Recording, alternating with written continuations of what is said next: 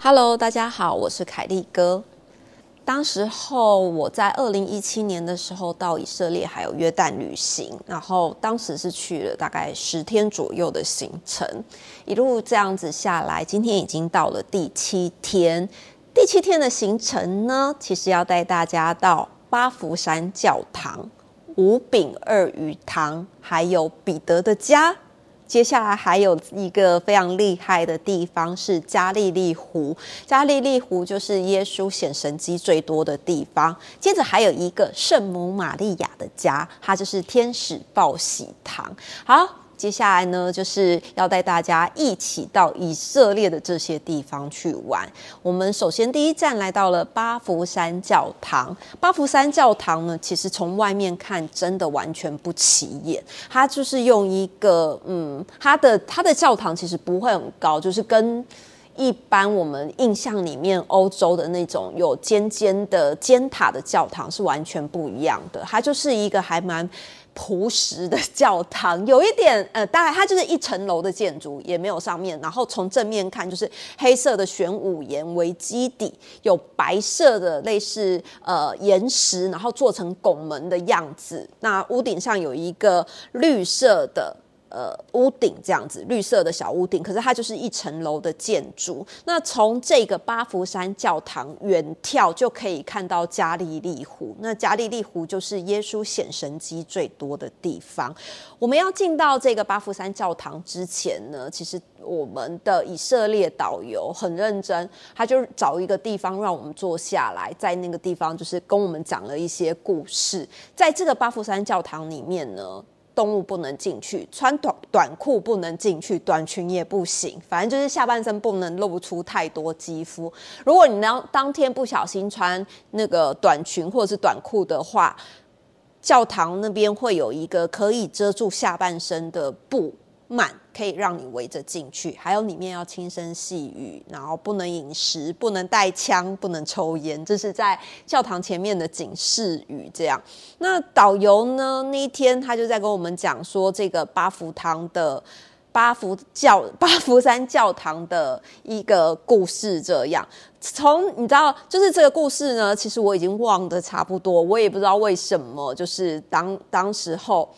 会有这样的教堂。那其实啊，我印象里面就是只记得隐约记得，因为我自己不是基督教也不是天主教的，那我隐约记得就是八福山教堂其实是当时候耶稣在跟人们讲登山宝训的地方。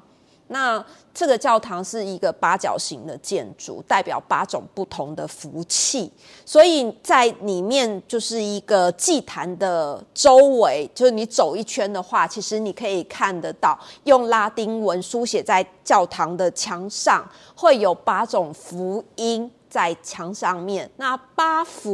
福山教堂嘛，八福是指八福真谛，或是真福八端的简称，意思就是说耶稣向世人指明有8种人是有福气的。哪8种人呢？就是虚心的、哀痛的、温柔的、渴求慕义的，还有怜悯的、清心寡欲的人，还有让人和睦的人，还有为正义而受逼迫的人。你是这8种人吗？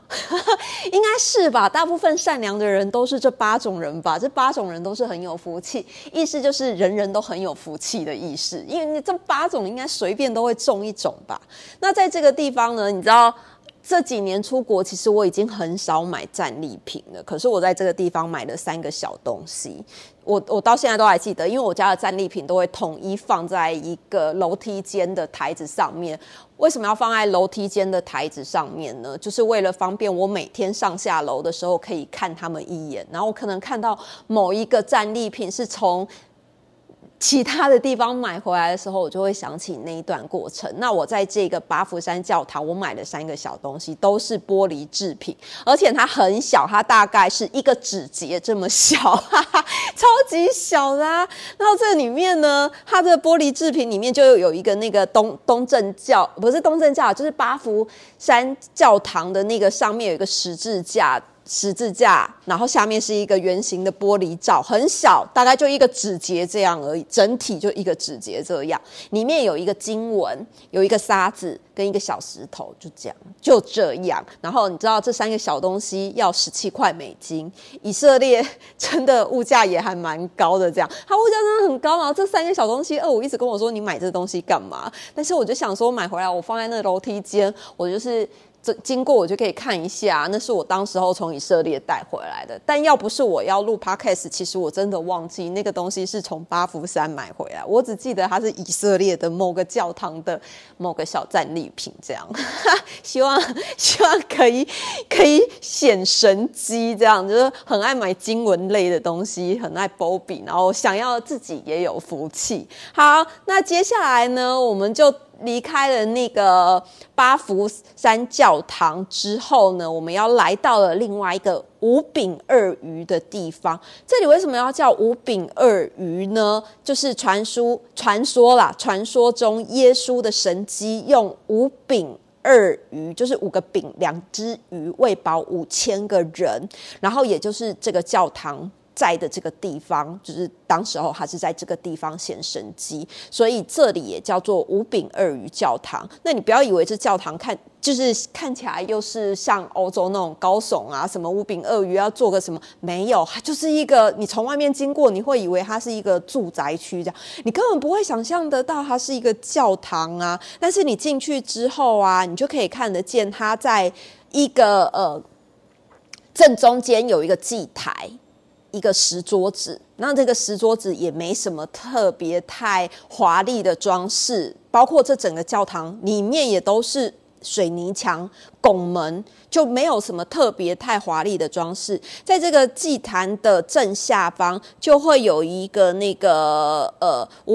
那个叫什么，就是有一些人偶这样子。因为我不知道是不是圣诞节刚过，因为我们去的时间点刚好就是圣诞节加上跨年的时间，不知道是不是因为刚好圣诞节，所以在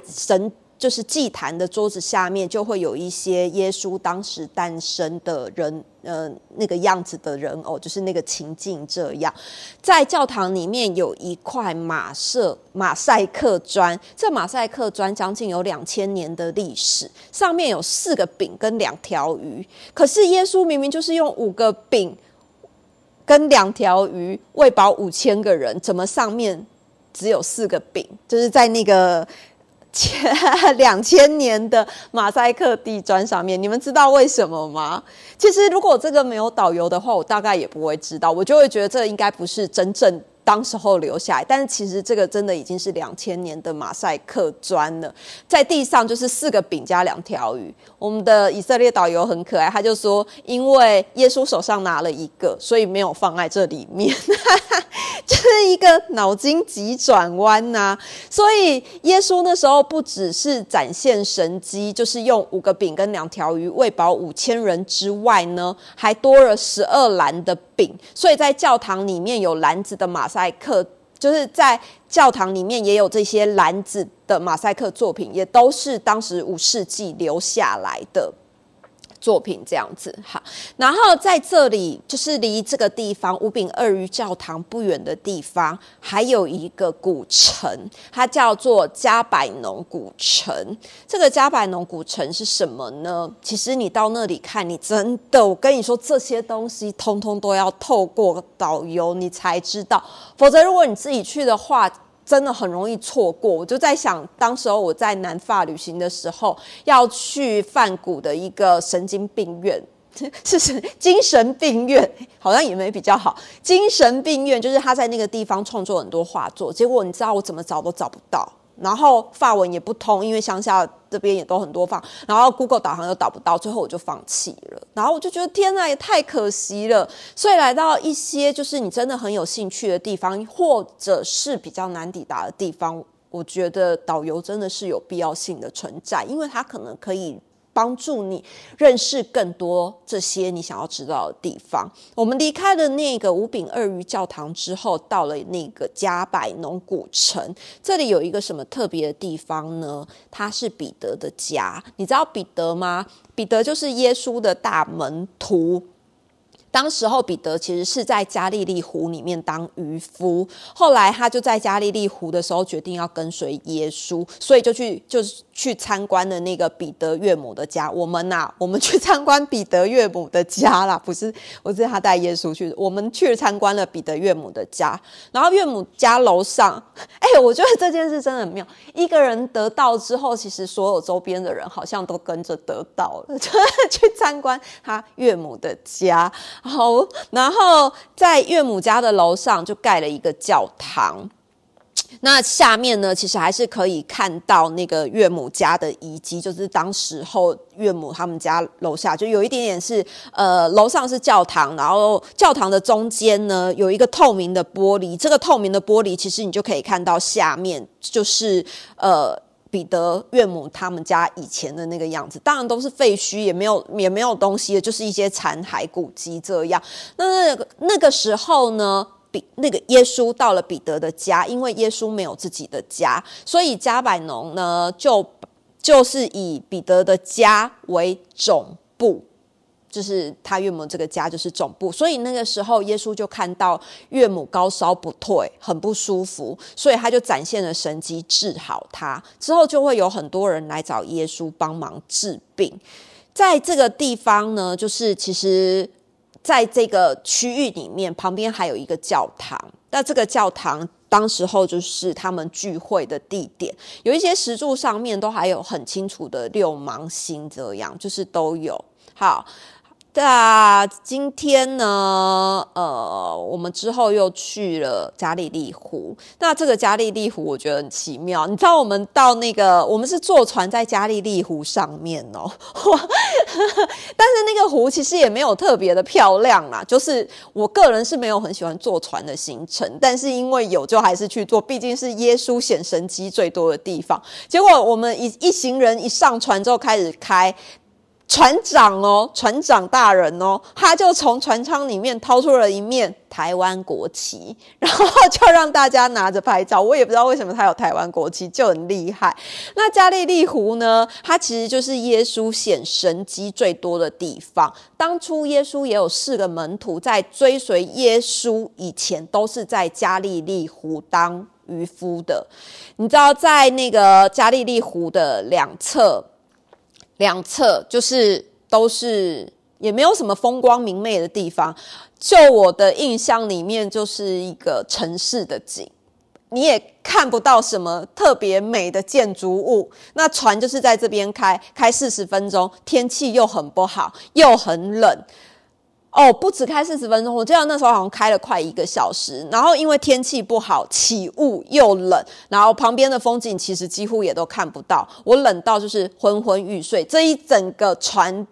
行的中间啊，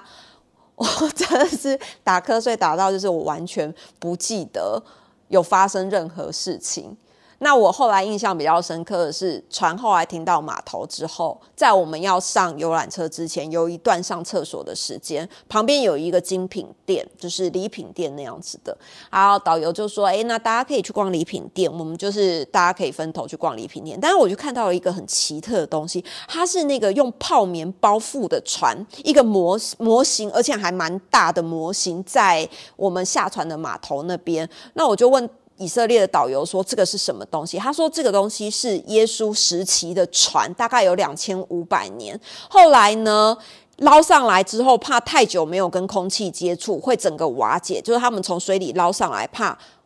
太久这个船太久没有跟空气接触会瓦解，他们就用泡棉先隔绝空气，再慢慢脱水。哦天哪，我这人就是对这种东西太有兴趣了，在船上昏昏欲睡50分钟，下船摇摇晃晃，一看到这东西我都醒来了。然后我就问了他一些详细的东西，因为之前我在斯德哥尔摩的沉船博物馆看到整艘捞起来的船，因为那艘船其实是国王的船，他真的开出去，他造达照了不知道1年还5年，我忘记了。然后就是富丽堂皇的一艘船，非常漂亮。结果他开不到目的地的时候，船就沉了。那国王因为是在另外一个小岛等嘛，所有的人从这个地方要开船去迎接国王，结果那艘船开没多久就整个沉下去了。那斯德哥尔摩也是之前才捞上来，所以他们在捞上来的时候就要做一些脱水的技术跟空气隔离的技术，才不至于整艘船会整个崩解。那斯德哥尔摩的沉船博物馆我也很推荐大家去看，它就是保存的原封不动，它是目前唯一一个先有展品才盖那个博物馆的展场，因为那一艘船真的很大，所以我在这边看到这个的时候我就非常的有兴趣啊。我就问导游说，那我这个东西可不可以进去看？他就说因为团体旅行没有包括这个参观这个船的行程，所以我跟252个人就是在趁大家在逛礼品店的时候，我们2个人就去买票，1个人$6就进去看。那这里面有什么呢？有照片还有一些当时候捞上来的船板啊，就是真机，它也都没有用罩子保护或是干嘛，但是大部分都是照片。这艘船呢，它里面有一张照片我印象还蛮深刻，除了一些现场处理的照片之外，它用了一张示意图，就是那艘船它用了好多种，大概像彩虹一样7-8种颜色标示，这个地方是再造，这个地方是捞起来，这个地方是已经破损，这个地方是不见了。可是它从照片上面显示啊，它的确是捞上来是一个非常完整的船身，而且当初就是它不管是帮他用泡棉包起来，然后或者是在处理这些木头，因为木头在长期在水里面，它其实吸水量非常大，它必须还要把木头干燥，以免它就是整个崩解涣散。然后它那里面博物馆里面写的就是以色列文跟英文，所以我都看不懂，那我就是看图片。你知道光图片花$6进去看，我也看得津津有味。它包括打捞上来的过程，然后处理这艘船的过程，到后来展示的过程。那你知道它的泡棉啊，它不是把船捞上来之后才用泡棉，它是在海里面就是已经先用泡棉让它整个罩住包住，然后才用船只把它吊上来耶。我个人对这种东西真的是充满了兴趣，太厉害了。那博物馆里面呢，最后它有展示这艘耶稣的船，就是耶稣当时候坐过然后沉下去的那艘船。那艘船实体其实不大，它有一点像独木舟这样子。在这个博物馆里面呢，它其实就是看到那个船啊，里面是树枝，外面是木片。如果你们有兴趣的话，可以从 Podcast 里面的详细说明有连结，你可以点进去找这篇文章，就是这个文章里面就有当时候的照片。那他们是还原，就是把那个木片稍微的还原一下，你就会看到，天啊，以前的船也真是太不舒适了吧，完全不舒适啊。还有它里面有讲解，就是这个船的构造，当时候什么部位是用什么木头，因为它有不一样的木头组成的。所以你知道吗？这个船虽然不大，但是2500年的历史，我觉得真的非常了不起，完全了不起。好，那我们的午餐其实也是在那个湖岸边吃，就加利利湖附近吃。其实你知道新约圣经啊，它有记载门徒彼得他在加利利湖打鱼的时候，其实一直没有收获。后来耶稣就在他的船的右边撒了网，就捕了135条大鱼。所以现在加利利湖的湖畔附近很多都是在卖什么？卖彼得鱼。为什么要叫彼得鱼？它其实看起来就是无锅鱼然后彼得鱼呢，他们的处理方式，那边彼得鱼的处理方式就是小无锅鱼，大概一个手掌这么大吧，可能20公分长左右，也没什么肉。他就把那个鱼呢拿下去炸到干，就很像我们要拜拜的那种鱼，就是炸到干，然后就配薯条。真的是还好我觉得没有很好吃啦，可能个人口味不同这样。然后呢，接着我们要去另外一个地方，我们就等到下一集再带大家到下一个地方好了。下一个地方我们要去看一个教堂，是圣母玛利亚的天使报喜堂。下回见咯，拜拜。